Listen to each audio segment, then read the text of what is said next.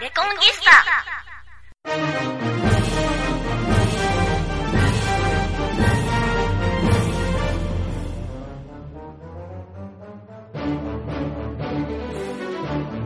この放送は講談復興協会の提供でお送りします。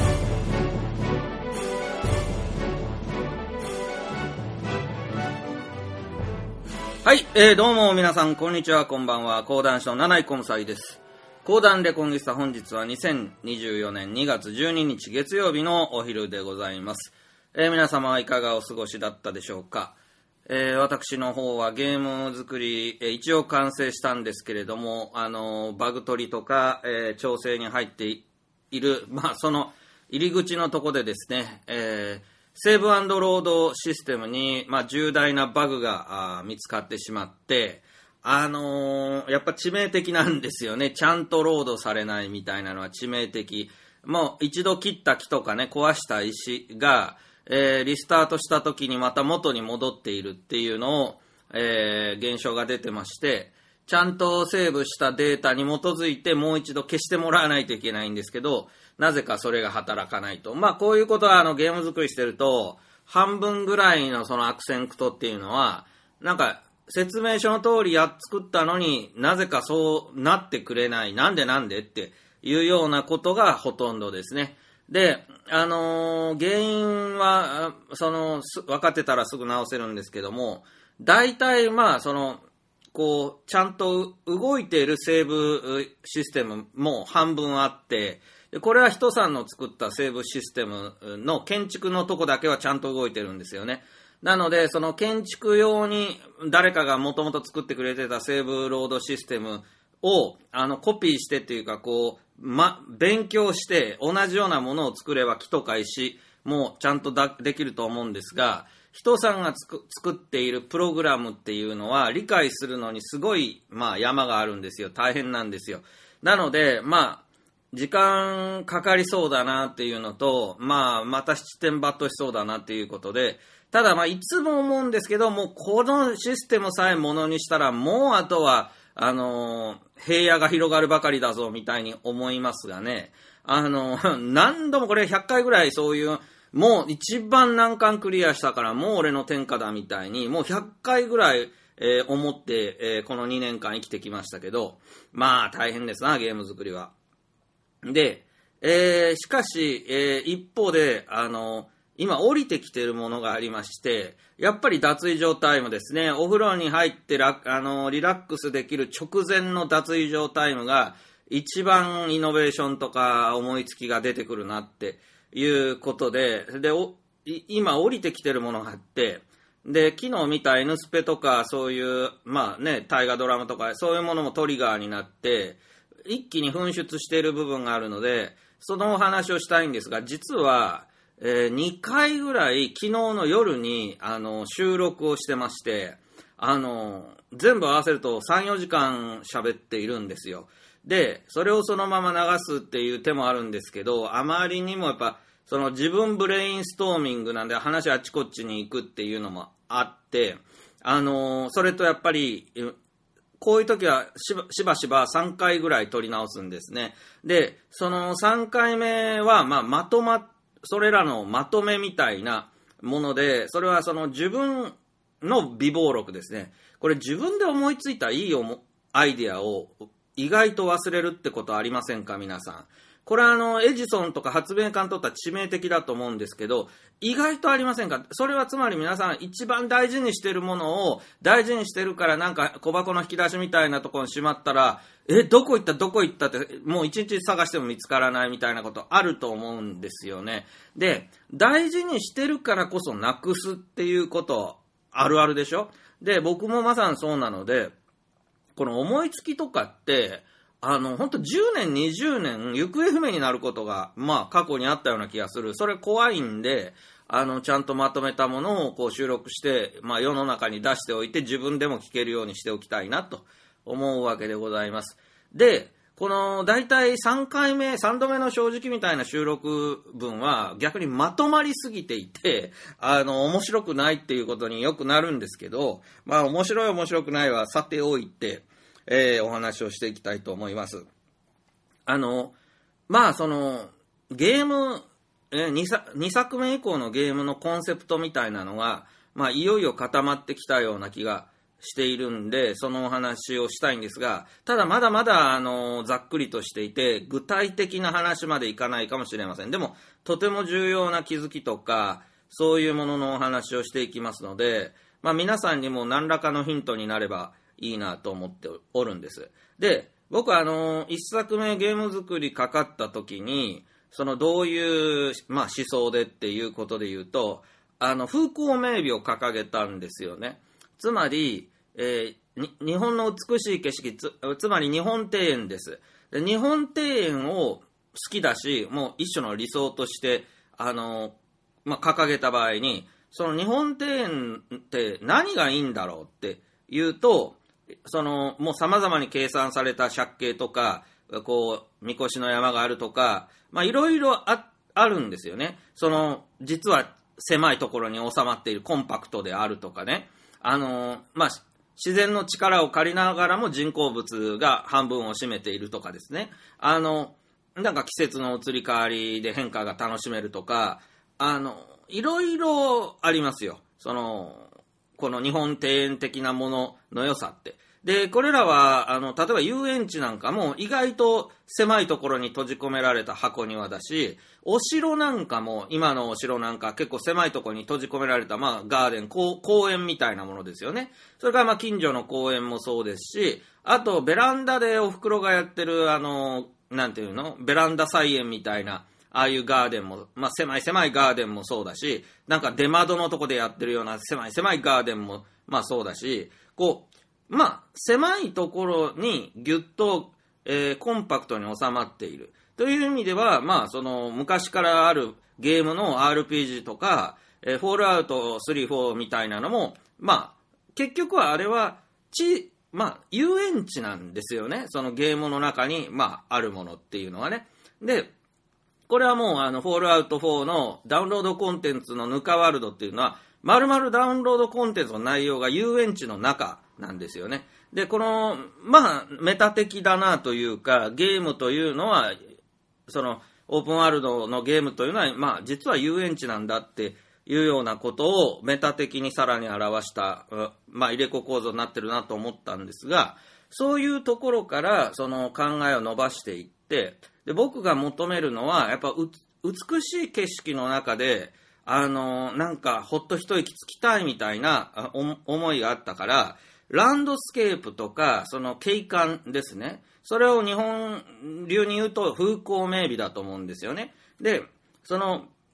日本人が昔旅行していた時、海外旅行行けなかったから、日本中を旅行していた時、何をお目当てに行っていたかって神社とかお寺とかそういうとこが主ですけれども、まあ大抵決まってですね、ここから見る景色がいいとか、その絶景であるとか、景勝地っていう言葉が、まあありますよね。それらはランドスケープとか今言うんですけども、その 景観がいいということで、なのでそういうゲームを作ろうとして、芦原という一作目は、その日本を舞台、古代日本を舞台に、その美しい夕日焼けや美しい、えー、日の出とか、富士山のような山があって、で、こう中国山地の山並みがこううっすらとこうもやにかかって見えるとかですね、えー、その湖とか、この海の水面が日に照り輝いているとかですね、そう、水中に入ればなんかこう、あの、水中の景色とかですね。そういう、あの、山があって木がいっぱい生えているとか、草原に草がバーっと生えていて、というような雲がこう、いっぱい流れてとかですね。この風光明媚なゲームを作ろうということで、えー、やったわけです。だから、アンリアルエンジンを選んだし、アンリアルエンジンにはもともと、その風光明媚な、まあ、アイテムがいっぱいあってですね、こう流れる雲はボリュメティッククラウドっていう本物に見まごうばかりの雲。で、その太陽とかそういうお月さんとかもほとんど最初からあって、で、水も、えー、大体水面、海面みたいなものや水中なんかも、まああるわけで、あの、用意されたものがもともと美しい、こう、自然物みたいなもの、まあ、その、陸地の、えー地面もこうランドスケープっていうシステムなんですが、あの山とか谷とかを自動的に作ったり、まあ、あるいはこう手動でこう造形していったりということができるんで、まさに日本庭園を職人さんたちが作った時のような、えーことでゲームが作れますよっていうのが、あの、アンリアルエンジンという、そのゲームエンジンの肝だなと思ったんで、まあ、それに取り掛かったんです。ですから、ある意味、こう、王道というか、アンリアルエンジンの使い方としては、こう、一番王道なことをやったんですね。意外と素直にやったんですよ。でも、その結果、やっぱり反省点が、まあ、思い知ったのは、あの、大変なことがいっぱいえ出てきちゃいました。えーオープンワールドでマップがでかいと重くなるとかですね、もうスペックのことがほとんどですけど、木とかがいっぱい生えているとね、重くなるとか、それをいちいち覚えさせないといけないセーブアンドロードシステムが大変だとかですね、えー動物とか鳥とかいろいろいないとなんか寂しいとか、えーまあそういったことですね、建築物とかどうしようとか、えもう、あのーやっぱりどうしてもこう大変であったと。で、まあそれはある意味こう様式化という手で、まあ、乗り切っていけると思うんですけど、まあ、それはいわゆる現実そのものみたいにしなくてもシンプルなものでもね脳内保管してもらう方向で、まあ、やれるということで、えーやってきたんですけどもなんかね美の追求とかその美しい景色とかっていうものは、まあ、いわばどこもやってるわけじゃないですか。当然のようにやってるんですね。任天堂ゼルダとか、他の会社、大手なんかも、もう大手はほとんどのとこが超美麗なグラフィックとかって追求するわけですよね。それは取りも直さず美しい絵を見せて、それで、まあ、喜んでもらおうというようなことなのですよ。で、その、ゴースト・オブ・ツシマとかも、もうあからさまに美しい日本のれあの景色、それもありえないぐらい、なんか桜が咲いてるとか、いやイチョウの葉っぱが散ってるとかですね、えー紅葉が真っ赤っかだとか、もうありえないぐらい持って、まあ、それでも、Japanese beautif- beauty はこれだろうみたいにして、まあ、やってるということで、その美の追求はどこもやってるので、その自分が、まあ、目指している風光明媚と、その大手がやってる美の追求っていうのは、あの、同じことなのかなっていう気が湧いてきちゃったと。で、あの、そもそも、その美というものが、あの、間違っているんじゃないかって気づいたんですよね、昨日の晩に。というのは、美というもの、何だと思います？皆さん。あの、あまり好きな言葉じゃない人もいるような気がするんですね。美術とか芸術とかいう言葉、いまいち好きじゃない方も、まあ、いると思うんですよ。で、あのなんていうのかな、こう、究極の美を求めてみたいな番組は必ず見るんですけど、ちょっと嫌な気分になるんですね。で、それはあの、究極のお笑いを求めて M1 ができたんですけど、まあ、皆さんご存知の通り M1 って嫌なものですよね。結局、僕らも芸人の端くれなんで M1 の予選とか何度か出たことあるんですけど、まあ地獄絵図なわけですよ。つまり恐ろしいんですよね。もうそのみんなが立身出世をかけて、ここ、まあこの日こそはと、まあね、笑いを見せ合うんですけれども、確かに決勝戦とかの人たちの、まあ、漫才は全部面白いんだけど、まあ、R1 でもそうなんだけど、ただ、ちょっとしんどいんですよね。あの、必死すぎるから。で、必死さをね、見せないようにみんな上手にやるんだけど、それでも必死じゃんっていうのがあって、あの、まあ、優勝したりない、優勝したら、まあ、泣いて喜んで、で、ね、じゅまあ、準決勝で負けたら、悔し涙みたいなのを見るじゃん。で、人が泣くシーンを見れば、ああ、すごい番組を見たなって、まあ、バカは思うんだろうけど、あの、もうこの年になるとさ、もうわ若者が泣くとか若者が悔しがるって、どうでもいいことというか、本当にはっきり言ってどうでもいいことなんだよね。だから、その、真剣勝負を見たいとか、そういう気持ちがある人も多いでしょう。まあ、e スポーツなんてさ、ぷよぷよとかああいうのでももう、すごいその、戦ってすげえなとか、まあ野球でも大谷がすげえなってあるわけで、その、大抵若者ですけど、そういう人たちは真剣勝負で競い合って、勝ったの負けたのっていうのを見ると、白熱したり、興奮したりして、えー、喜ぶっていう人は、まあ、全世界的に多いですね。まあ、サッカーが人気があるとかいうことで、これはまあ、メジャーな、えー、カルチャー、メジャー、まあ、サブカルチャーの逆のメジャーカルチャーっていうのはまさに、その大興奮とか、大冒険とか、大感動ですね。大スペクタクルですね。まあ、これがまあメジャーカルチャーなんだと思うんですよ。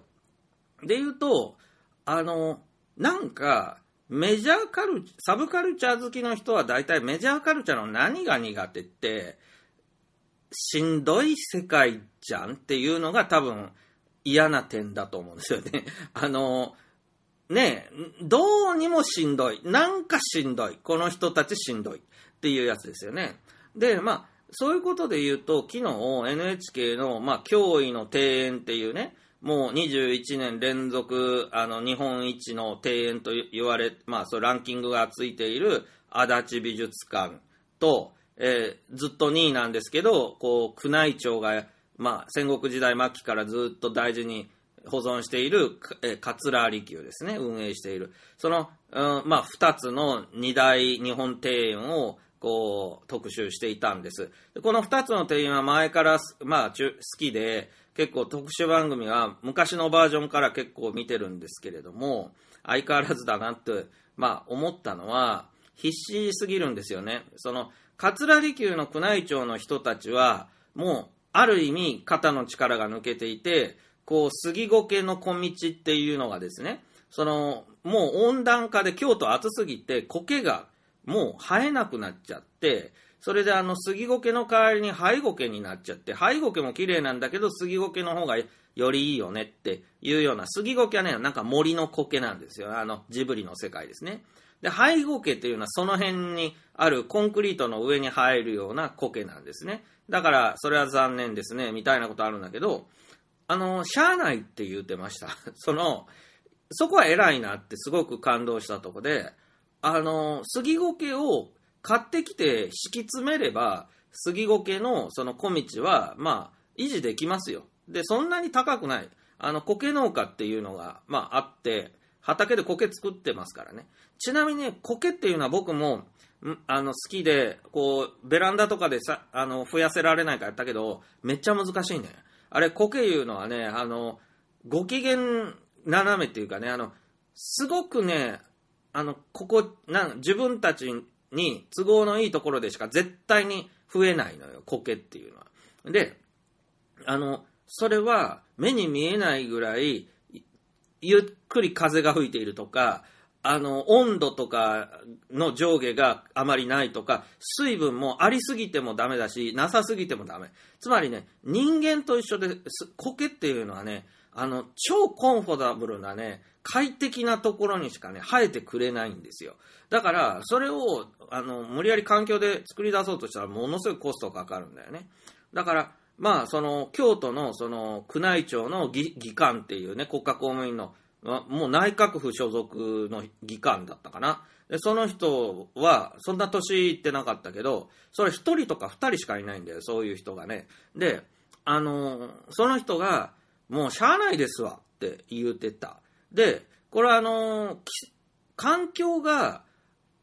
あの、変化したら、もうそれに抗ってはいけないっていう、その環境の中で、あの、許される、えー、美しさの、こう、造形というものが、日本の美なんですよね。やっぱ環境と人工物っていうもののせめぎ合いみたいなところで、人工というその人間の、まあ、手間暇をかけて同行するっていうのをやりすぎちゃうと、こう自然が壊れるから、あの、それは良くないよねっていうことで、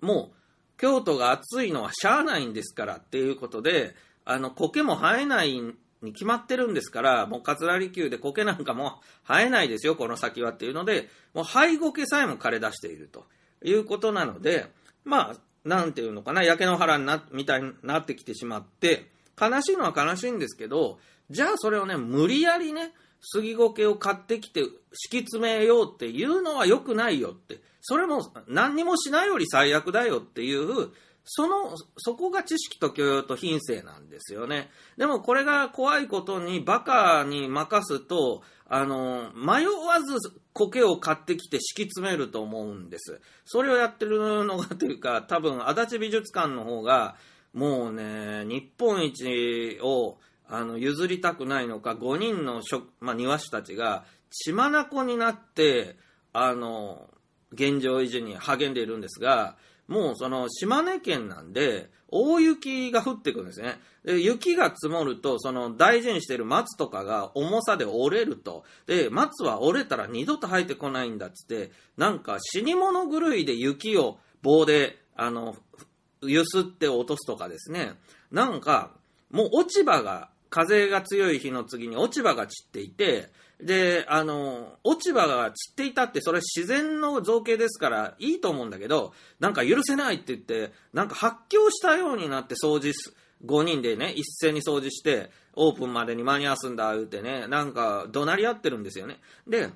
あのまあ、典型的になんか力技というか体育会系なノリで、その美を、えー、維持していると。で、その美の追求で、その日本一というか世界一の庭園だから、まあ、その美のチャンピオンである足立美術館が、もう、まあ、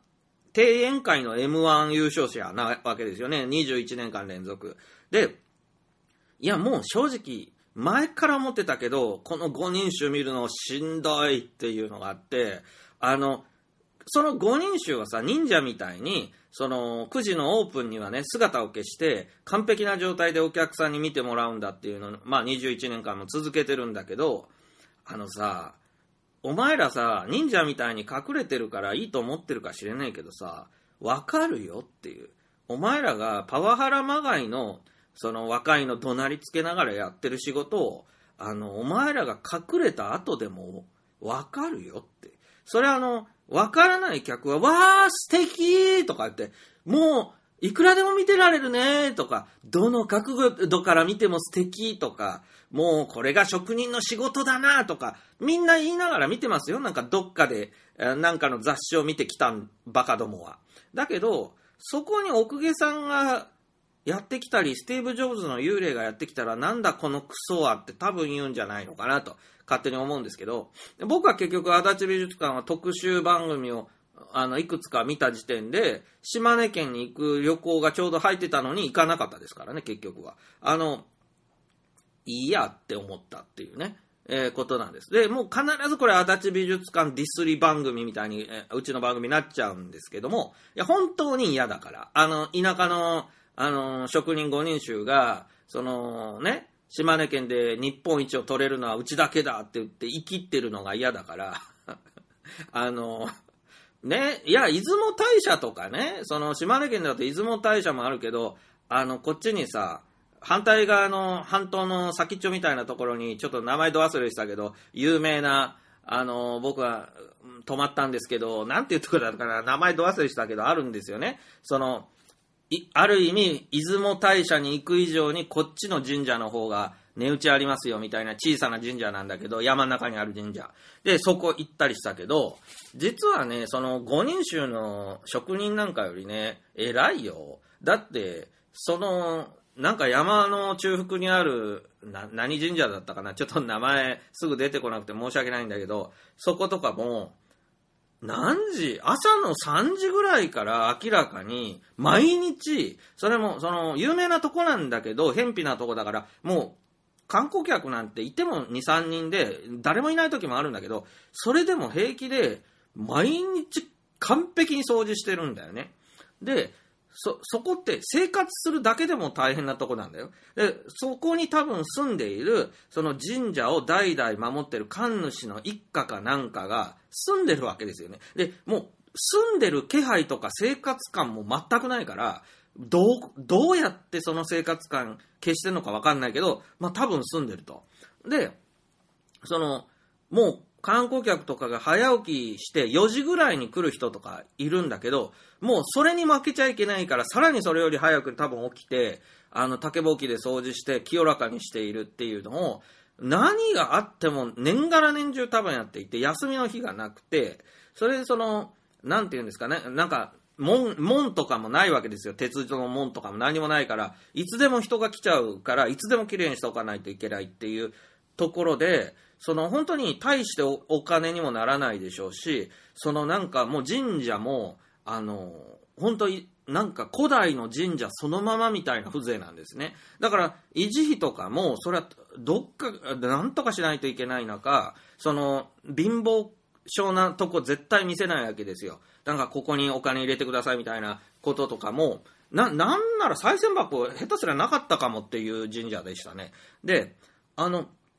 なんか売店みたいなとこも一応あったけど、全く商売機を出さないみたいな、あの、欲しけりゃ売ってやるけど、っていうような感じですよね。でも、必ず巫女さんは、あの、最低一人はそこにいるし、みたいな感じで、いや、それ普通に考えて維持不可能だろうっていうね、ことで、人件費で計算普通したらもう無理だろうっていうことに、もうなぜかな、な、維持できてる人人たちもいるわけですよね。だから、その島根県というすごい神様の土地にあって、足立美術館の足立その五人衆なんかへ、へでもねえよと僕は思うし、島根県はもっと素晴らしいものがゴロゴロあるから、なんだ、その民間の美術館なんですね、足立美術館って。で、それを世界一のランキングを21年取り続けてるけど、これアメリカ人とかがやっている、その、なんていうのかな、構図家のグループが、こうみんなでこっそり採点し合って、こう、郵便で送り合って、合計得点で、まああれすると。で、これ結局、M1 とか、まあ、あの、ゲームでもランキングつくじゃないですか。そうすると、結局ファミ通ランキングもそうだけど、たくさんの審査員が、まあ、合計10点とか100点を持っていて、それを点数上からずっとつけていって、で、それを集計して全部足し算したら、まあ、ナンバーワンが決まるっていうシステムが、まあ、どこもそうだと思うんですけど、いや、それじゃないんだよね。やっぱりそういう美の評価みたいなのは、絶対それじゃないと思うし、その、結局それでいくと、ファミ通のあのランキングと同じで、その、すごく面白い点の付け方する人がいるかと思えば、ほとんどの審査員はつまんねえ採点方法で点つけるわけですよね。つまり、なんか、引き算っていうか、まな、なんか、不愉快なところがあればマイナス1点みたいにしてやっていくから、その、隙がなければ10点で、で、隙がいっぱいあると6点とかになるみたいな。で、そういうような点数の付け方する人が多分ほとんど。あとは加算方式で、あの、絵が綺麗、えー、操作性がいい、キャラクターが可愛い、えー、ちょっとエッチなシーンがある、などなど、自分の好きな要素があれば、プラス1点していく加算方式の、まあ、審査員も凡庸な審査であって、あの、それでいくと、なんていうのかな、こう、あの、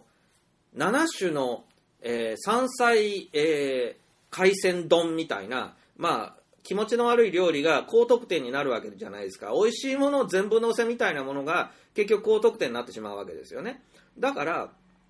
これあの、全くダメだろうと思うんですよね。この、みんなで点数つけ合うシステムは。じゃあ、点数つけられないじゃんって言うと、本当つけられないんですよ。はっきり言って。でもそうじゃないですか、皆さん。これね、審美眼って持ってほしいんですけど、美とかって人から教えられるものでは多分当然なくてねその自分にとって気持ちいいかどうか心地いいかどうかであってその社会的評価とかなんかランキングとか絶対関係ないだろうっていうのが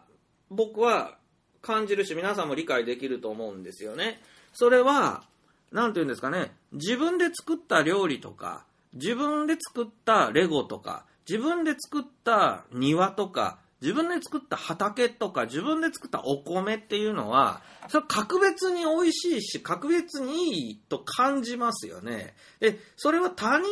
は、まあそう感じないかもしれないけど、自分は、いや、自分で作ったバーベキューとか、そのカレーとか、そのね、手作りのやつや、あの、キャンプに行って食べるやつとか、めっちゃうまいだろうって思いますよねって。で、食べるのは自分なんだから、第三者が、いや、これあの、ガストの方が美味しいよとかいうこと関係なくて、食べるのは自分なんだから、キャンプ場で行く、や、キャンプ場で焼いて食べるソーセージが一番うまいと思ったら、それ大正解なんだよね。だから、この、ミシュランガイドどこ探しても、キャンプ場で焚き火で焼くソーセージなんていうの載ってないわけで、結局、その点では、物差しなんかいらないんだよ。で、まあそういうことで言うと、美の追求っていう言葉違うなって、まあ思ってきたんです。で、庭園で、その一番いいのは、僕が知ってる庭園ではね、お袋がやってるね、マンションのベランダ庭園ですね。これはね、あのー、何がいいってね、お袋は雑な性格なのでね、何も努力しない、してやってませんよ。でね、その、近所に見えるところじゃないんですね。あの、マンションのベランダで。で、あの、隣とか、その向かいとかもな、まあの、見れるところに角度になくて、で、道路から見れるかっていうと、あんま見えないんですよね。で、あの、一戸建てさんの家とかが、こう、競うようにお庭をやってらっしゃるとこがあるんですけど、多分これはもう、近所中で競い合ってるんだと思うんですよね。つまりこれは頑張ってやってる庭園なんですよ。だけど、お袋がマンションのベランダでやってる、まあそういう、あの、お花とかこう、なんか植えてるのはね、ナッパとか植えてるのはね、あれあの、好きでやってるわけですよね。で、でも、やるとやらないとで、やる方がまあまあ大変で、毎日水をかけないと、まあ、あの、ベランダなので、あの、一戸建ての庭と違って、水はけが良すぎてね、毎日水やらないと枯れてしまうし、あとあの、そこそこ大変だし、水道代も、あの、実家の方、まあまあ来てますよ。で、やらなければ、まあ、一番楽は楽でしょう。だけど、多分好きだからやってるんですよね、お袋は。でもお袋は雑な性格だし、お袋はもう年だしっていうことで、頑張ってはいない。努力もしていない。ただ誰に言われることもなくやるんですよね、それは。で、まあ楽しいからやってるんでしょうね。で、それを見た時に僕も、わ、素晴らしいもんだなと思うんですよ。で、あの、素敵って思います？もう正直言って。で、お袋の才能一番そこに出てるなと思うぐらいです。他にもいろんな趣味やってんだけど、それよりもこの庭、ベランダが一番良くねって思うぐらいです。で、それね、結局、なんていうのかな、世界ベランダランキングとかやりだしたらこれまたお袋のベランダなんてあの端にも棒にもでしょう。しかし、そんなどうだっていいんですよね。その人さんのベランダとか、本当にどうだっていいと。で、あの、自分の実家に帰ったらマンションのベランダにお袋はもう勝手に植木鉢こう並べてやっている、ああいうもうそういうもしゃもしゃの、えー、ガーデンがですね、その非常にいいものですし、あとその、そこから見える景色ですね。そういうものは借景になってるんでしょうね。それから、こう、あの、季節によってバラが咲いたりとかやっぱするわけですよ。で、そういうようなも楽しみとか面白さとか美しさとか、全部ひっくるめて、庭園で戦ったら、俺の場合はお、お袋の実家のベランダが勝つけどねって、足立さんって思う。足立美術館は必死こいてるけど、あの、俺はもう、多分俺の家の実家にも開けてるよって思うから行きませんでしたっていう話で。で、桂離宮も、そのよっぽど僕足立美術館よりは肩の力が抜けていてね、もうしゃあないっていうぐらいやから、あの好きですけども、ただ、桂離宮は、まあ、いわゆる当時でも国家予算みたいなのを傾けて作り、今でも宮内省が、まあ、維持しているから、すごいのは当たり前だし、その、国家予算が止まれば、あの、あっという間に廃墟になるんだと思うんですよね、桂離宮だって。だから、あの、維持するの必死じゃんっていう点ではね、あの、大したことねえなと思ってます。あの、お袋のベランダ菜園もお袋が死んだら多分もうね、僕が水かけ続けてやっても同じようにはならないわけで、そういう点ではもう履かないですよ、それは。だけど、桂離宮とかそういうのが、その職人さんたちが、その腕を伝えて何百年も持ってるけど、それでも国家予算が一度も途絶えなかったから持ってるんであって、国家予算が途絶えたら、ダメでしょ？そういう点ではうちのお袋は国家予算なんかもらってないけれども、好きでやってますぜみたいなとこで言うと、ある意味安定性という意味では勝田離宮より上なんだよね。まあそういうようなことを考えたときに、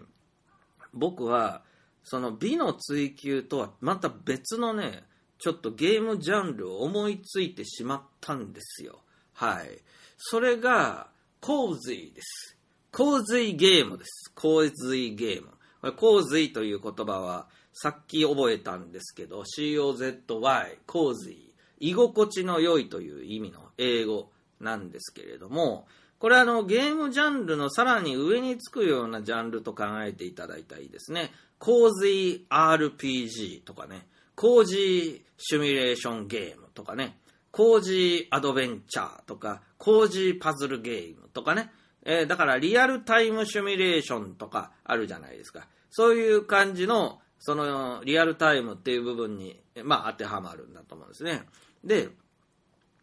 例えば、リアルタイムシミュレーション、リアルタイム RPG、リアルタイム、まあ、パズルゲームとか、えー考えていただいた場合に、そのリアルタイムっていうのは、まさに時の流れが止まらない単性ゲームと違う部分で、どんどん状況がリアルタイムに進行するという点で、現実により近いんだけど、でも実際には、その忙しいゲームですよね、ほとんど。リアルタイム〇〇って忙しいゲームですよね。で、それで言うと、このコージーという僕のジャンルっていうのは、リアルタイムの真逆だと考えていただいたらいいと思うんです。忙しいとかいうのは嫌だから、忙しくないっていうことですね。で、その、洪水っていうのは居心地のいいっていう、えー役ができるんですが、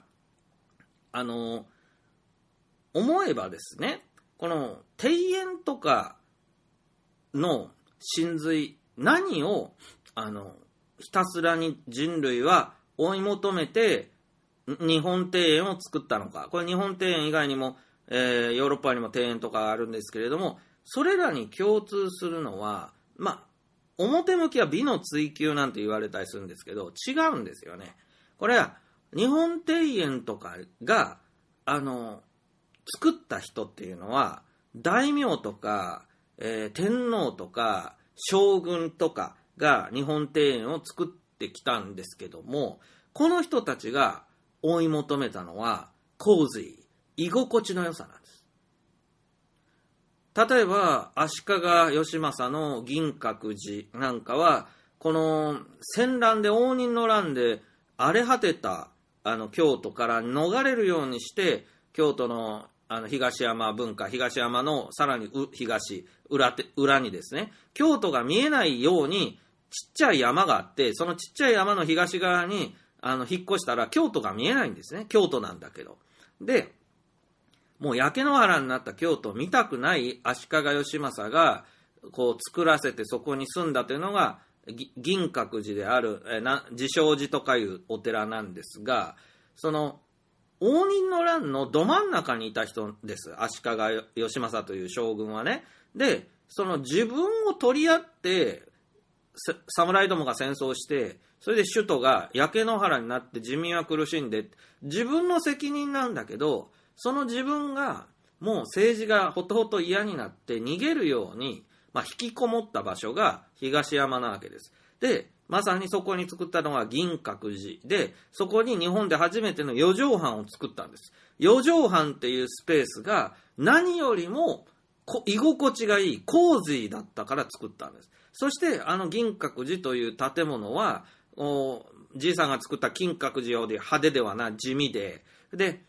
あの、お月さんを見るために、あの、あの建物があって、池があってってあるんだけれども、とにかく居心地の良さを追求した。居心地が悪かったんですね、その、もともと住んでいた花の御所は。花の御所は居心地悪いから、引っ越して居心地のいい銀閣寺を作って住んだんだから、これは、あの、洪水のために引っ越したわけです。作ったわけです。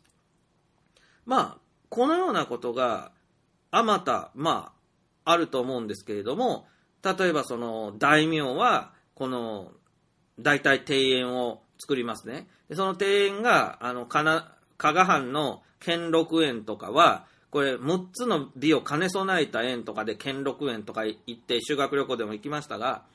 ああいうやっぱり田舎者だなと思うのは加賀百万石が自分たちの国力豊かさとその田舎者だけどなめんなよっていうヤンキー的なノリで作ったなっていうのがわかるわけですよ。つまりなんかでかいとかですね。日本で何番目にでかいとかですね。その一度にななんかいくつ一度に6つの庭園を楽しめるとかですね。そういう発想があのお前分かってないっていうやつでそのでかい庭園とかを作った大名とかは要は見せびらかすために作った庭園だと思うんですけれどもこれはね良くないんです。あのそもそも大名とか天皇というのは家から出られないんですね。命の危険とかがあって。で家から出られないから唯一あの楽しめるのが建物の中家の中家がでかいですからそのでかい家の中にこう、縮小版の世界を作って、そこを散歩すると。それが、庶民だったらね、もう日本中歩いて回ったりもできたかもしれない。まあ、関所とかあるんだけど、その、偉い人こそ家から出られなかったんですね。天皇がそうですけども。で、それで仕方なく編み出されてきたのが庭園なわけですよ。で、この庭園っていうのが、なんていうんですかね、心地よさの追求なわけですよ。で、これはあのー、昨日の N スペでもやってました。アメリカの刑務所で受刑者たちが、えー、心を、あの、まあ、まともにするための一環として、日本庭園を受刑者たちにあの枯山水とかをやらすっていうのがあるらしいんだよね。で、その受刑者たちもまあ暇つぶしになるからというのはあるだろうけど、ああ、やっぱほっとするな、みたいなね。なんか公園みたいなのを自分らで作らして、そこのベンチに座って、みたいな、その平和な気分にね、あの、浸らしてあげて、で、お前、ヤクザみたいなもんやめちまえよって、やっぱり、あの、おっとり生きていくのがいいだろうみたいな、まあ、そういうふうに思わせるための施設だと思いますけども、アメリカの刑務所なんかに日本庭園が取り入れられていると。で、いや、ほんとそうだよなと思って、あの、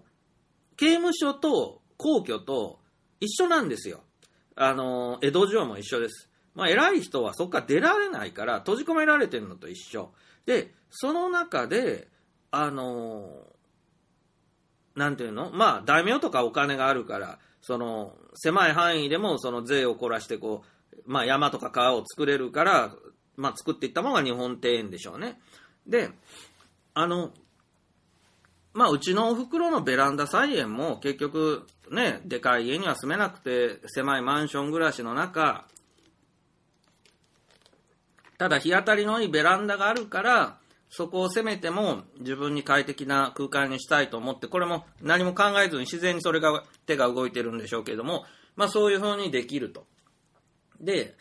そういうのが、あの美の追求じゃないなと。まさに居心地の良さの追求だなと思って、コージーというゲームジャンルを僕は、えー、気づきました。はい。で、これもすでにあるんじゃないのっていうことも、まあ、確かにある。それはでも、今まで確立はされてこなかったと思うんですけど、あの、洪水ゲームスっていうのは、え過去にもすでに、まあ、確かにあると思うんです。で、それは、スーパーマリオがまさにそうですよね。あの、心地よい横スクロールアクションゲームです。で、その心地よさって取りも直さず、まず難易度で言い表せると思うんですが、スーパーマリオっていうのは、まあ、絶妙に簡単にできているわけなんです。で、これあの2が、えー、次の年に出たんですけれども、宮本茂さんも実は悪い癖がありまして、あの、普通に作ったらめっちゃ難しいゲーム作っちゃう人なんですよ。で、スーパーマリオがヒットしたから、じゃあ2作ってって言われて、あの、当時は年一でゲームを作るのは当たり前なんで、もうあっという間に2作らないといけないんですけど、あの、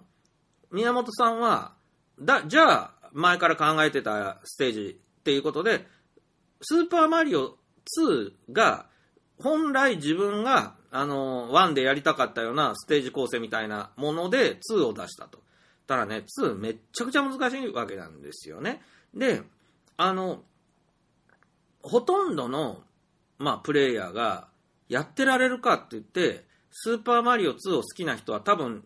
地球人類の中でほとんどいないだろうって言われるぐらい、まあ、不評だったわけです。で、これに懲りた宮,、まあ、宮本茂さんは、3を出したときに、3は、その、全然難易度は、多分最初のスーパーマリオとほぼ一緒で、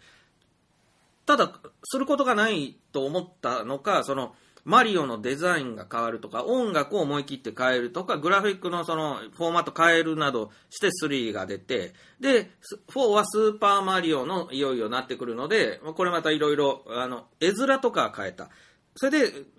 まあ、その後のスーパーマリオもいろいろ変わるんですけど、あの、唯一ぐらい変わってないのは多分難易度ですね。で、難易度が、あの、スーパーマリオはアクションゲームですけれども、難易度がもし、あの、1から2になった時みたいに、急に難しくなったら、他の部分がどれだけ良くても、多分、ほとんどの人が、いやー、できねえってなると思うんです。で、これあの、つまりスーパーマリオは洪水であり続けたからヒットしたわけで、まあ、ロックマンとかさ、まあ、スーパーマリオのね、2番戦時みたいなゲーム山ほどできた中で、ほとんどの、その、横スクロールアクションゲームが、ある意味、難易度の点で失敗してますよね。ほとんどの横スクロールゲームは鬼難しいんですよ。あの、スーパーマリオ以外のものはね。で、あの、逆に、簡単すぎてダメって言われている横スクロールアクションゲームって多分ないですね。あの、ナチョスさんっていうファミコンのゲームとかばっかりやって、YouTube やってる人の楽しく見てるんですけど、ナチョスさんっていうのはすごいゲームプレイ上手な人で、超難しいアクションゲームでもなんとかクリアするのでみんな喝采しながら見てるんですが、あのね、簡単すぎて、これクソゲーだみたいなね、横スクロールアクションね、まあない。で、いや、本当ナチョスさんが選んでるんじゃなくて、多分ね、できないっていうか、いわゆるば、まあ、凡人が、マリオみたいなゲームを作るってなったら、どんどん難しい方向に行っちゃうんだと思います、それは。で、その、ロックマンとか、難しいのが、あの、いいんだとか、針の穴を通すような、あの、難しいゲームが、まあ、ヒリヒリしていいんだっていうふうに、あの、皆さんね、そういうゲーマーだった方も多いと思うし、あの、グラディウスとか、ああいう横スクロールシューティングゲームとかでも、まあ、めっちゃ難しかったけど、その難しいのをクリアするのがもうたまんないんだっていう、ナチョスさんとかもね、年齢的には僕ら以上ぐらいなんでしょうけど、あの、アクションゲームとか何でも得意なのは、そうやって鍛えられた、まあ、結果だと思うんだけど、でもね、それ、若いからできたことなんですよ、多分。で、あの、年を取ってくれば、当然、これもう、いわゆる体育会系的なことではね、もうどうしようもなくなりますから、野球選手、プロ野球選手が40歳で続けられますかとかね、やっぱ、無理なとこ出てくるわけですよね。だから e スポーツとか僕は本当に興味ないのは、e スポーツなんて輝けんの若者だけですよ。それは動体視力とかどう考えたって、あの、フィジカルなものなんだから、この、なんていうのかな、将棋の対決とかでさえ、やっぱり年齢若くないと、もうね、年取ったらもう無理っていう世界じゃないですか。だから、その、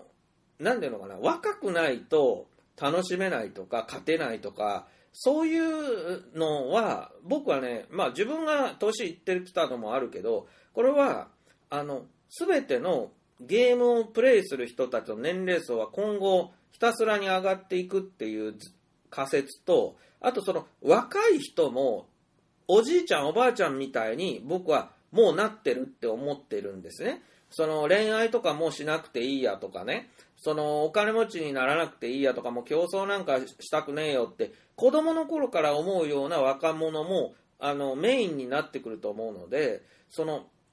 いわゆる若者信仰みたいなテレビが広めてきた嘘、その若いことはいいことだとか、若い人はお金をじゃんじゃん使うとか、性欲が旺盛であるとか、それって何一ついいことじゃないんですよね。で、何一ついいことじゃないんだけど、そのテレビとか資本主義にはそれがいいことなんですよ。お金をじゃんじゃん使う。なんて素晴らしい人種なんでしょうみたいなね。で、あのー、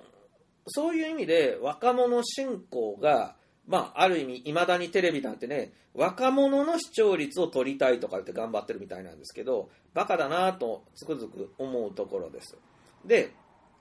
まあ、その、工事だなっていうことに、まあ、気づきました。それとね、もう一つ、その、モラル。まあ、道徳。道徳っていうものがね、これはゲームジャンルとして考えているんではなくてね、要素としてね、道徳っていうものを、あの、まあ、これもね、ラジオで言っちゃうとパクられるんでね、あの、聞かなかったことにしてほしいんですけども、まあ、道徳。で、これあの、道徳っていい印象がないと思うんですけども、あの、コンバット全152話が、あの、すごい宝物で、で、あの、昔の白黒のアメリカの戦争ドラマです。1本30分で、まあ、賞味20分ぐらいしかないんですけども、で、その中でドイツ軍の機関銃がガリガリ言ってるのがさらに半分を占めるので、まあ、賞味10分も内容がないんですよね。で、あの、セリフ、戦争映画なん、まあドラマなんで、セリフがそもそも少ないんですよ。だから、報復前進とか、隠れながら進むシーンとかが多いので、それもさっぴくと、セリフだけで言うと5分ぐらいしかないんですね。その、ものすごい手短な、あの、小エピソードの連なりであるコンバット152話のうち、100話以上が超傑作、名作なんですね。で、あの、これ何なんだろうってなった時に、その、決まって、こう、道徳を問われるゲームなんまあ内容あ、ゲームじゃなくて内容になってるんですね。で、その、これは実はフォールアウト、前も言ってますが、フォールアウト3、4なんかも、実は道徳を問われるゲームで、実はアメリカのなんか古き良き文化って、意外と道徳感なんですよね。昔のあの、インガールス一家の大草原の小さな家とかもそうだし、赤毛のアンはカナダの話だけど、まあ、あれもやや道徳のことになりますね。で、ムーミンなんかも、あれはフィンランドの作家が作ってるけど、ムーミンなんかもやや道徳のことなんですよ。で、これね、道徳を問われるっていうのは、あの、心地がいいっていうことに気づいたんですね。あの、説教臭いとか、その、なんか、うるせえんだこの野郎みたいに思う人もいるかもしれないんですけど、その、トロッコ問題とかはちょっと違うんですが、その、まあ、サンダース軍曹が戦場で、ある意味、毎度究極の選択に立たされると。それで、まあ、どっちを選ぶか悩むよねっていう、まあ、状況に立たされた時に、むしろ自分は損するけどなっていう選択肢をサンダース軍曹はよく取るんですね。お前死んじゃうよっていうようなことは意外と厭わなくて、まあ、フランス人の民間人を助けようとしたり、あの、仲間の兵士を助けようとしたり、その、場合によっては、その、敵の捕虜さえも助けようとすることもあると。だけれども、ある意味残酷な部分もあって、その、機関銃を撃ってくるドイツ軍には平気で手投げる投げるし、あの、やっつけるべきドイツ軍は容赦しないで倒すんですよね。もう至近距離で刺し殺したり機関銃で撃って殺すことも、まあ、多々あるんです。だから残酷なドラマなんですけど、それでも毎回サンダース軍曹は自分の損得で言えば損になるんじゃないのっていう選択肢を取っていくんですね。で、でもそれが最終的には自分の利益にもなっているっていうか、その、そうでなければサンダース軍曹に部下たち5人がついてこないわけです。まあドリフターズみたいなもんですね、部下たち5人。で、そのたった5人のトップですから、もう小隊長にもならんぐらいのあの軍曹殿なんですけども、その5人に慕われる軍曹になることがいかに大変か。で、その、いわゆる他の軍曹とか他の軍人たちは、まあ、自分が助かりたいとか、自分のために選択肢を選んできた結果、もうその、すごく評判が悪いとか、あの、もう、曰く因縁付きとかね、なんか仲間を見殺しにして今まで生き延びてきたやつっていうのは、もうなんか、精神がおかしくなっていて、もうなんか、やっぱその罪の意識に苛まれていて、あの最終的にはなんか自爆して死ぬみたいな死に方をすることが多いんですよね。で、さそのサンダース軍曹はそういった、まあ、ある種哀れな戦争の犠牲者たちもいっぱい見て、そういう者たちや、まあ、例えば脱走兵とかですね、あの、まあ、いろんなみんな訳ありの兵隊をいっぱい見てきてるので、サンダース軍曹は、その、なんか、そういった者たちのこともよく分かっているんですよ。で、だけどもちろん脱走とか許さないし、その戦争犯罪なんかも許さないので、あの場合によってはこう、軍法会議に突き出したりなんかもするんですね。でも、その軍法会議に突き出された部下のその無実を証明するために、あの前線に夜に行って、その敵の機関銃弾の薬莢を拾ってきて、で、ちゃんとここには敵の機関銃があったっていうことを証明して、その彼を無罪方面に刺すとかですね、その命がけで部下のために、まあ、男を見せるってことがよくあるんですよ。で、これがね、時代遅れとかそういうんじゃなくて、やっぱ時代遅れじゃ全然なくて、もう、白黒のドラマなんだけど、全く古さ感じないんですけど、あの、なんていうのかな、あの、心地いいんですよね。その、道徳を問われるというその、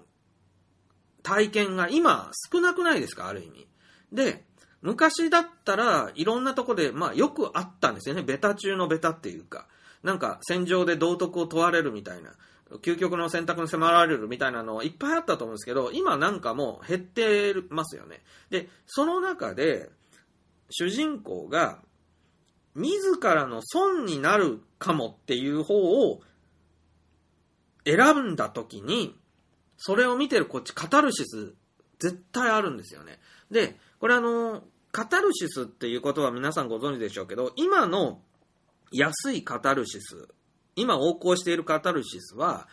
いじめられっ子がいじめっ子をぶち殺すとかですね、貧乏人が金持ちの家を焼き討ちするとかですね、まあフランス革命が起きるとか、ああいうカタルシスですね。なんか悪大官が八つ咲きにされるとか、悪い皇帝が八つ咲きされるとか、もうハリウッド映画の歴史もなんかほとんどこれなんですけれども、すごいね、カタルシスポルノと言ってもいいような、その圧力がかかったものがこう、取っ払われてガスがスーッと抜けるときに、一種のカタルシスという現象が起きるんですけども、このカタルシスがすごく下品になってるんですよ、今。でも、カタルシスってもっと上品なカタルシスが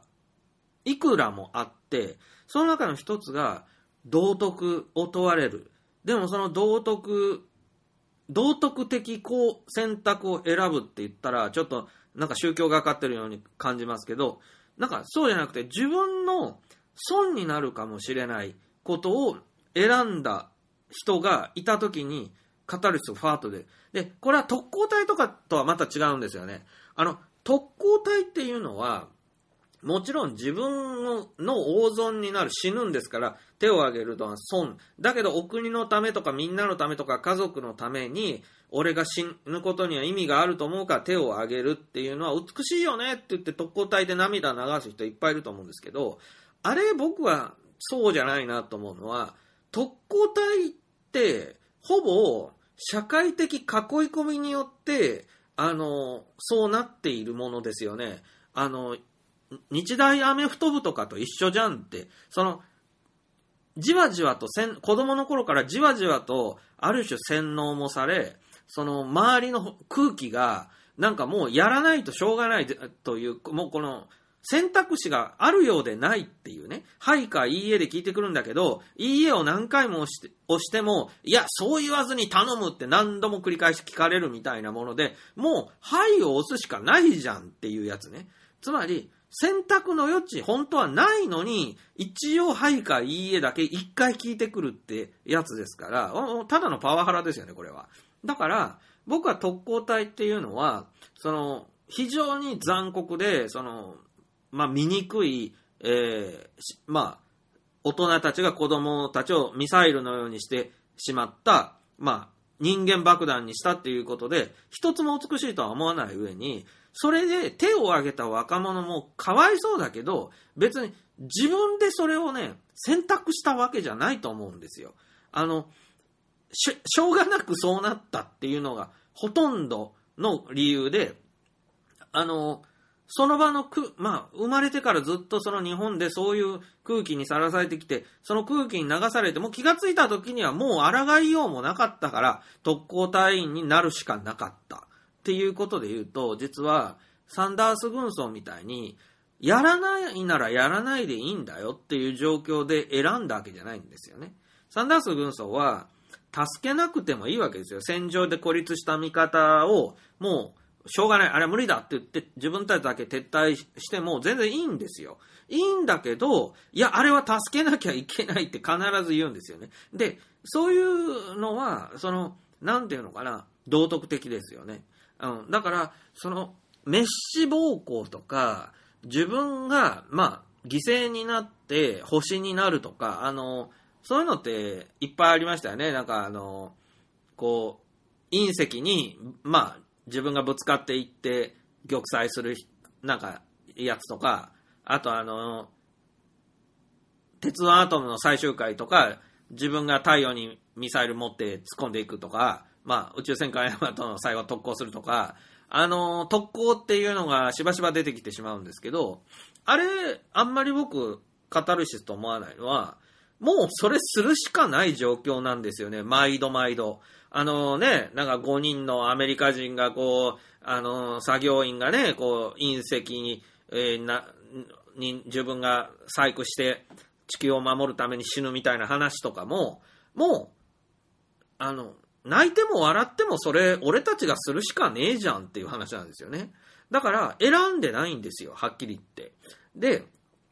あの、他にも、もう究極的に、やるのやらないのって結局聞かれてるけど、やるって答えるしかないじゃんっていうのは、これはもうほぼ、あの、偉くもなんともないって言ったらかわいそうなんですけど、あの、ただかわいそうな状況に追い込まれた人を見てるだけなんですよね。だから、それは、まあ、泣けるよ、そりゃ。確かに特攻隊でもかわいそうにとか、ね、生きてたらもっといいこともあったろうにとか、なんか、泣きたい人は、その、涙を流すポルノとしては、機能するけれども、こうサンダース軍曹のコンバットを見て感じるカタルシスはもっと上質のものなんですよね。なので、まあこれを、その、ゲームの世界で振り返った時に実は、道徳を問われるようなゲームや道徳によるカタルシスを感じるゲームってほぼない。ので、まあ、ほぼないというのは、フォールアウト4とかが意外とそうなので、あ、まあ、あるっちゃあるんですけど、ゼルダとかが、意外と道徳的ではないんですよね、あれ。ね。あのゼルダを振り返ってみたときに、何のためにって言ったら、なんか宿命みたいなもののような気がして、あの、なんか、まあ、道徳を問われてやってないんですよね。でね、これね、あの、フォールアウト4とかは、あの、道徳的なことも非道徳なことも両方できるようにしてあるんですよ。だけど、これ、断然道徳的なことを自分でやっていった方が楽しいし気持ちいいんですよね。で、非道徳なことっていうと、もう、まあ、周りの NPC 皆殺しにするとかですね、なんか、あの、建物全部破壊するとかですね、それ非道徳ですよね。だけど、それ一瞬面白いとかストレス発散になるかもしれないけど、どんどん殺風景になっていくばかりで、まあ、つまんないですよね。ゲームクリエイターとしてはそっちの方が軽くなるから、まあ、ありがたいぐらいですけども、ゲームプレイヤーとしては、そのつまんないセリフしか吐かなくても NPC は生きててくれた方がいいし、その NPC たちが住む家をわざわざ建ててやって、そこで夜になるとね、部屋に入っていって寝るとか、そういうのを見るのは楽しいですよね。つまり、村長さんになれるんだったら村長さんになった方が楽しいし気持ちいいよっていうことで、人間ってやっぱり、その、人助けをしたいとか、人の役に立ちたいっていう欲望が、強い欲望があるんですよ、これは。なので、だから、あの、被災地にボランティアに行きたい人たちも、まあ、ある種自分の欲望でやってるなと思うんですけど、あの、なんか人をね、助けるのって楽しいんで。だ端的に言うと、まあ、人助けゲームって言うとすごいもっさいですけど、多分ね、人助けゲームってね、純粋に大ヒットするよ。だからあの、桃太郎も金太郎も一寸包丁も多分全部そうで、浦島太郎やかぐや姫は人助けをしないんだけど、基本的に、あの、し、まあ昔の神話はね、スサノオノミコトも人助けから始まりますよね。何かで困っている村人から相談されるっていうね、RPG のあるあるは全部それなんですけれども、もうあの、魔王を倒してもそうだし、あの、洞窟に盗賊がいてやっつけてもそうだし、モンスターが山にいるのでやっつけても全部そうなんですよね。で、や、やらなくてもいいのにやるっていうのは、あの、困ってる人を助けるのは気持ちいいからだっていうことでございます。そう考えると、意外とその、道徳を問われるゲームないって言ってもあるじゃんっていう話で、大昔から体系的に道徳をとと問われてきたじゃんっていうことで言うと、まあ、そんなに新しくもないと思いますけれども、その、なんていうのかな、さ、その、つまり、道徳的かどうかっていうのは、あの、ゲームの面白さを担保するのに、非常に簡単な気づきなんですよね。うん。だから、どうすれば面白いゲームができるかなとか、なんか、このクエスト、もっとひひねり入れられないかとかね、あの、考えるんですよね、クリエイターは。でも、一番大変なんですよ、その、面白いゲーム、ど、なんか、できねえかな、みたいなのは、いくら考えても答え出ないことだし、なんか、もっとひねりのあるクエスト、思いつかねえかなとか言って、思いついても、その、ひねりのあるクエストをこうプログラミングしていくのがめんどくさいんですよね。で、そんな手間暇のかかることをしなくても、もう古典的に困っている人がいて、それを助ける。まあ、一番簡単なのは手紙を届けてっていうのをやる、を任しとけっていうね。うん、あのー、こう、文をね、こう、届けてって平安時代の人は必ずみんな思ってますよね。なんかあの方に、あの、歌をお返ししたいんだけど身分違いで、あの、私はいけないの、みたいな人に、に頼まれてその手紙を、その、貴族の屋敷にね、こっそり届けに行くとか、そんなんでいいんですよ。超簡単でしょ、そんなの。で、元のところに戻ってきた感謝されて、なんかもらえるとかでもいいんじゃないですかね。で、仮にその、もらった文を、あの、いつまでも届けないで、まあ、捨てちゃうとかいうことは非道徳な、まあ、選択肢になりますよね。で、そういう、まあ、売っちゃうとかね、そういうようなことも、あの、できるようにしておけば、イエーイ、あの、人の願いを踏みにじってやったぜって言って楽しいかもしれないけど、でも、多分普通に届けた方が断然気持ちいいんですよね。感謝された方が。で、あの、その、嘘をついて預かった手紙を焼いてしまったり売ってしまったりしたら、それお金になったとしても、多分ずっと気持ち悪いんですよね。で、それたかだかゲームですから誰も泣いてもいないし困ってもいないんでいないんだけど、多分その選択肢は純粋に気持ち悪いからみんな選ばないんですよね。それはあの竜王に世界の半分くれてやるぞって言われても、まずはい、選ばないだろうっていう、その別に世界の半分なんかいらねえよっていう、その気持ちってあるわけで。で、あの、なんていうのかな、こう、意外と古典的でいいんだよっていうことに気づけば、ゲーム作りが簡単になるんですよ。で、それがあの、ゲームクリエイターとして、まあ、成功する秘訣なんじゃないのかなと。いや、むず、みんなが難しい難しいって言ってることは、実は俺にとっては簡単なんだっていう、あの、ところに気づけてる人が、まあ、あの、成功するんじゃないのかなと思ってるんで、こういう話を、まあ、しました。はい。洪水で、まあ、道徳はモラル。モラリー、CMG、コージーモラリーゲームというジャンルで一応規定しておきましょう。CMG ですね。で、あのー、洪水で、まあちょっと言っておきたいのは、例えば昔のシューティングゲーム、ゼビウスとか、まあ、グラディウスとか、えー、ツインビーとか、あまあ、縦集と横集ありますが、いずれも、あの、皆さん、大抵ね、やったことあると思うんですね。名作のシューティングゲームって1942とか、あゲームセンターでもいっぱいありましたが、でね、いずれもね、あれ、ステージ2以降、急に難しくなるんですよね。でこれが当時はゲームセンターで基本やるのが当然だったので、それの移植版をファミコンとかでやってましたが、その、ヤクザが金儲けするために、100円で長時間プレイさせたくないから、ステージ2から突然難しくしろっていうような感じで、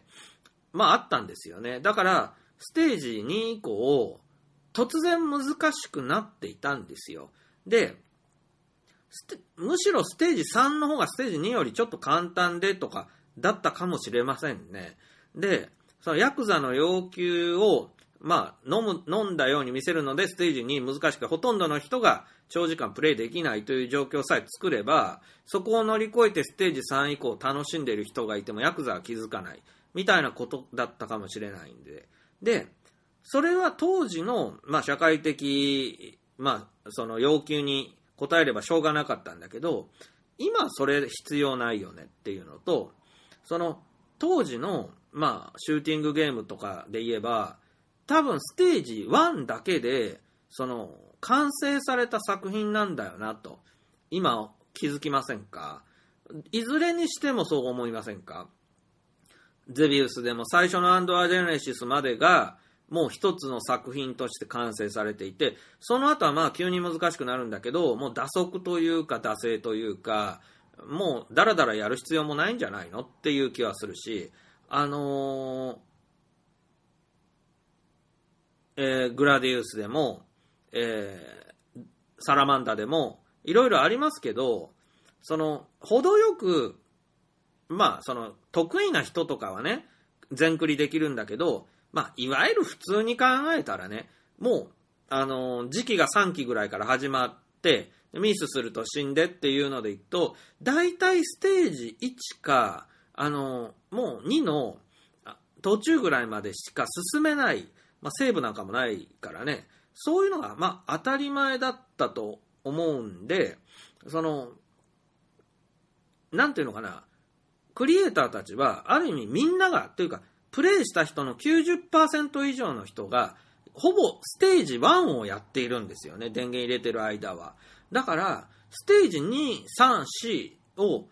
作っても、多分それを味わった人は、どんどん少なかった。つまり、ステージ2ぐらいまでは味わう人まあまあ多いんだけど、3、4、5って、いわゆるラストステージに近づくと、いや、持ってたけど、あそこまで行ったことないなっていう人がほとんどになる。ということはね、クリエーションの無駄遣いみたいになりますよね。で、あのー、力をステージ3、4、5にかける意味が、実は非常に薄いってこと、生産性で考えても薄いってことになりませんか？だから、あの、当時としては、どういう、まあ、つもりでクリエーションしてたのかよくわかりませんが、その、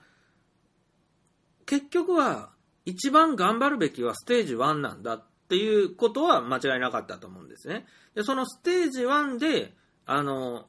大いに評価されれば、えー、大ヒット作になるというようなことだと思うんです。で、そう考えると、えー、ほとんど全てのゲームが、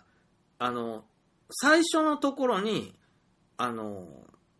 そのゲームの魅力が多分ほとんど全部入っていると。で、それは最初のところがつまんなかったら、もうみんな電源切っちゃって二度とやらないからっていうので、クリエイター側も必死ですよね。で、まあそういう中で、つかみは OK 的なステージ1っていうのは、あの、いずれも名作の中でも名作なんだと、まあ思います。で、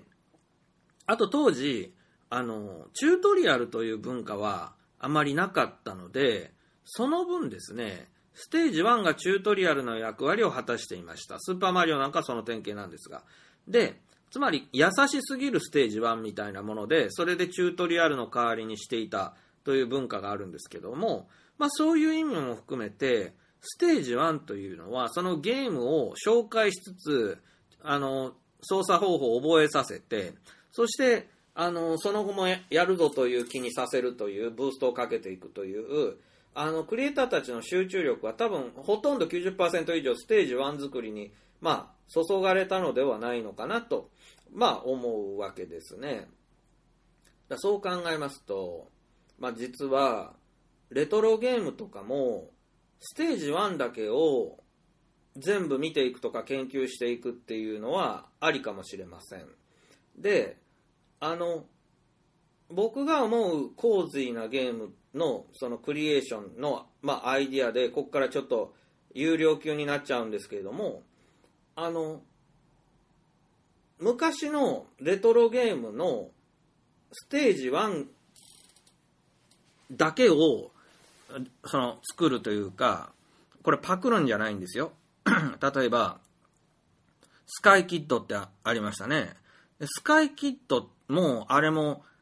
あの、すごい、こう、シンプルでおしゃれで、あの、なんか、こう、ポップなゲームなんですが、あの、だんだん難しくなってきて、急、まあ、かなり急に難しくなるんですよね。で、なんでそこまでして、まあ、殺したいのっていうぐらい、あの飛行機が墜落するようになってしまうんですけども、あれ、あの、洪水なゲームにもっとできたんじゃないのって、まあ、思うわけです。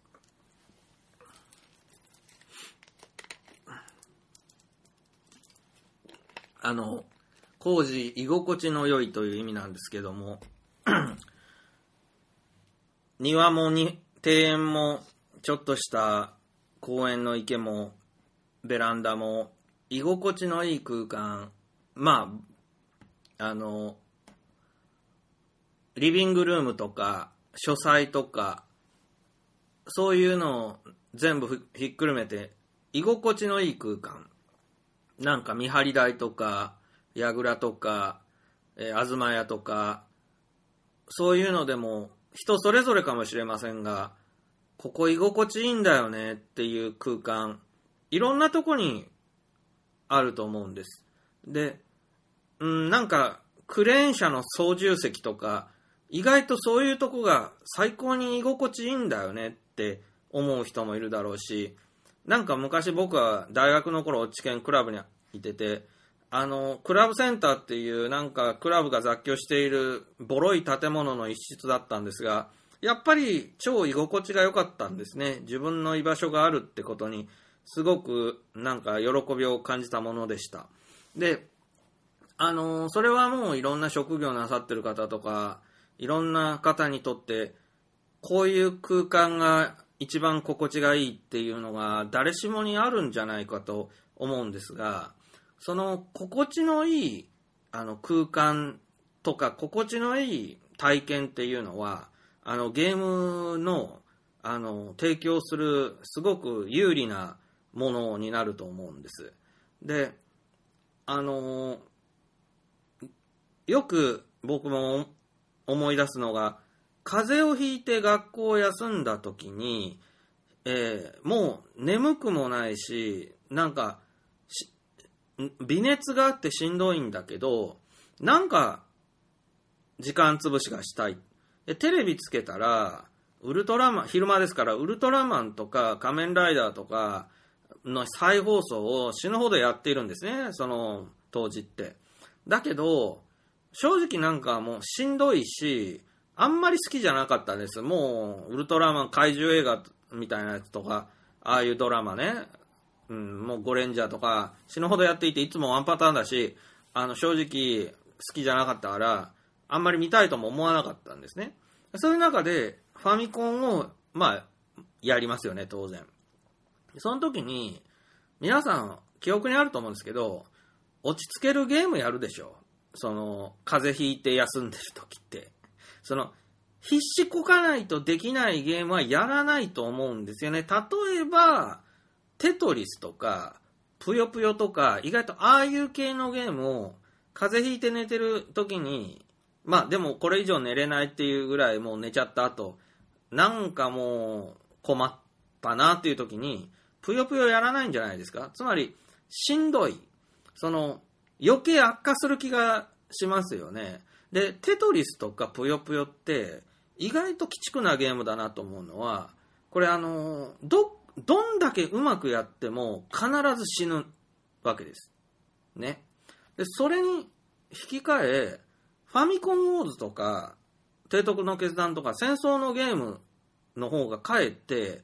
あの、なかなか勝てないことはあっても、負けることってまずないんですよね、そのファミコンウォーズとかで。うん。敵に最終的に完全に負けたことってファミコンウォーズで絶対ないと思うんですよね。で、毎回こっちは完全に敵を全滅させるまでやっつけて勝つんだけど、こっちは逆に全滅させられて負けるほど難しいシミュレーションゲームってまずないと思うんですよね。そういう意味で、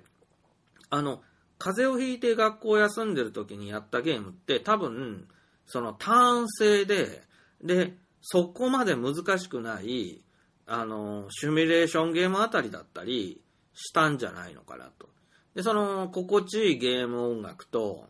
だからアクションゲームとかでもしんどかったからやらなかったですよね。スーパーマリオとかでも、あの、風邪ひいて寝てる時にやると、正直、もっと悪くなるぐらいしんどくなるから、あの、やらなかったように思うんですけど、そういう中で、やっぱその風邪ひきの時にやったゲームっていうのは、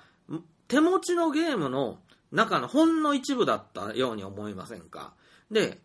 手持ちのゲームがまあ10本20本あっても、ああ、これとこれはもうちょっと今しんどいわって言ってやらないって言って消去しますよね。8割ぐらいそれでなくなりますよね。残り2割ぐらいの中に、まあこの辺のゲームだとそうしんどくもないしな。でもまあ心地よいあの楽しさがあるからなって。でまあやっぱ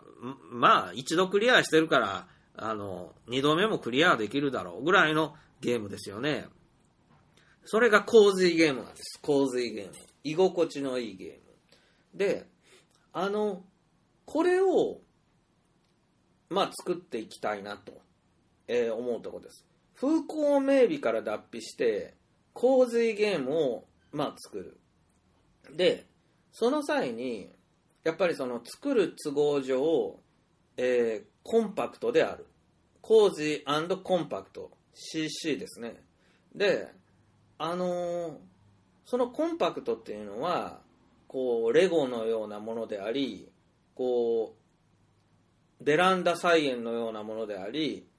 とにかくでかくしない、えー、日本庭園にしない。その何ですかこう大きい大阪城とか、えー、皇居とかこう大きいですからね。で大きいものにしない。で、えー、東京を舞台にしたって、東京全部をシミュレーションしたじゃなくて、それは東京と大阪だったら少しでも小さいのは大阪だと。で、でも、大阪と、まあ、丸々市、明石市だったら明石市の方がまだ断然小さいと。明石市の方がいい。でも明石市でもまあまあ大きいぞっつったらもっと小さい町、赤穂市がある、赤穂市にしようとか。で、どんどんどんどん小さな自治体を選んでいくべきですね。僕は今回、えー、島根県で第1作目を作ったんですよ。島根県というと日本の都道府県の中では多分一番ぐらい小さい部類に入ると思うんだけど、ただ行って思いしたけど、全然狭くないよね。県1個っていうと。で、県1個って、わあ、でかいんだっていうことで、まあ、実際40キロ以上あるんですね。もっとある。で、それを10分の1ぐらいに縮小してもまだ広いっていうことで僕は島根県を舞台にしたことではかなり吠え面を書いたんですけれどもあのもっともっと狭いところを舞台にあの始めればよかったかなというのはまあ思いました。はい。なのでまあコンパクトでコーディーなゲームっていうことに気づけたのでまあ良かったと思うのです。はい。まあこの先もですねあの次回作以降の、まあ、ブレインストーミングを続けつつ、まあ、今作ったゲームを、え第一完成の次の第二完成は、まあ、世に出せるってことですね。リリース、えー、できるように、頑張って、まあ、はっきり言ってそこがゴールになるわけですけども、あの、1作目がリリースできた暁には本格的に2作目の制作にかかれるかなということなのでで、まだまだ先は長いですけれども、頑張っていきたいと思います。それでは皆さんまたお会いしましょう。レコンキスター。